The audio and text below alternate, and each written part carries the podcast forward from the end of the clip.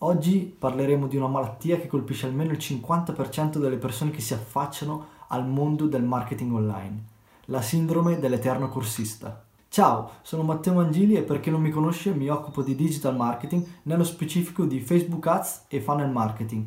Per dirla in modo semplice, creo strategie di marketing per imprese e professionisti. L'altro giorno ho avuto il piacere di parlare con Giorgio Isalberti, il CEO di Auto Agency, un'agenzia di marketing, e tra i vari spunti di questa videochiamata c'è stata una cosa in particolare che mi è rimasta, ovvero una frase che a un certo punto Giorgio mi ha detto durante la chiamata. Questa frase è non conta quello che sai, ma conta quello che fai con quello che sai. Ripetiamolo un attimo. Non conta quello che sai, ma conta quello che fai con quello che sai.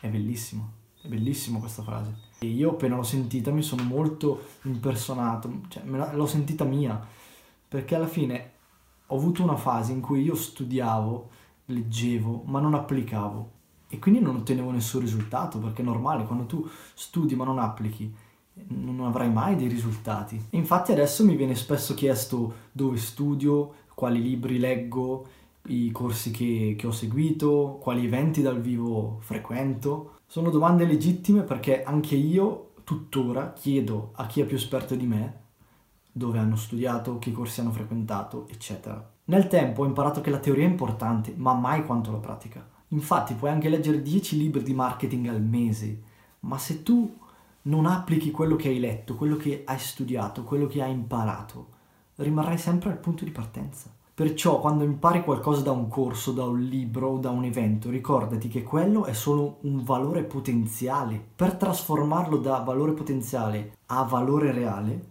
è necessaria la pratica.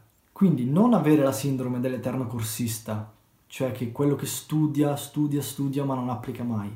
Chiudi il libro, spegni il corso, torna a casa dall'evento e inizia ad applicare, inizia a testare inizia a vedere quello che hai imparato. Solo così diventerai competente nel tuo settore. Spero che questo video ti sia piaciuto e se conosci qualcuno che ha la sindrome dell'eterno corsista, scrivilo nei commenti in modo da fargli vedere questo video.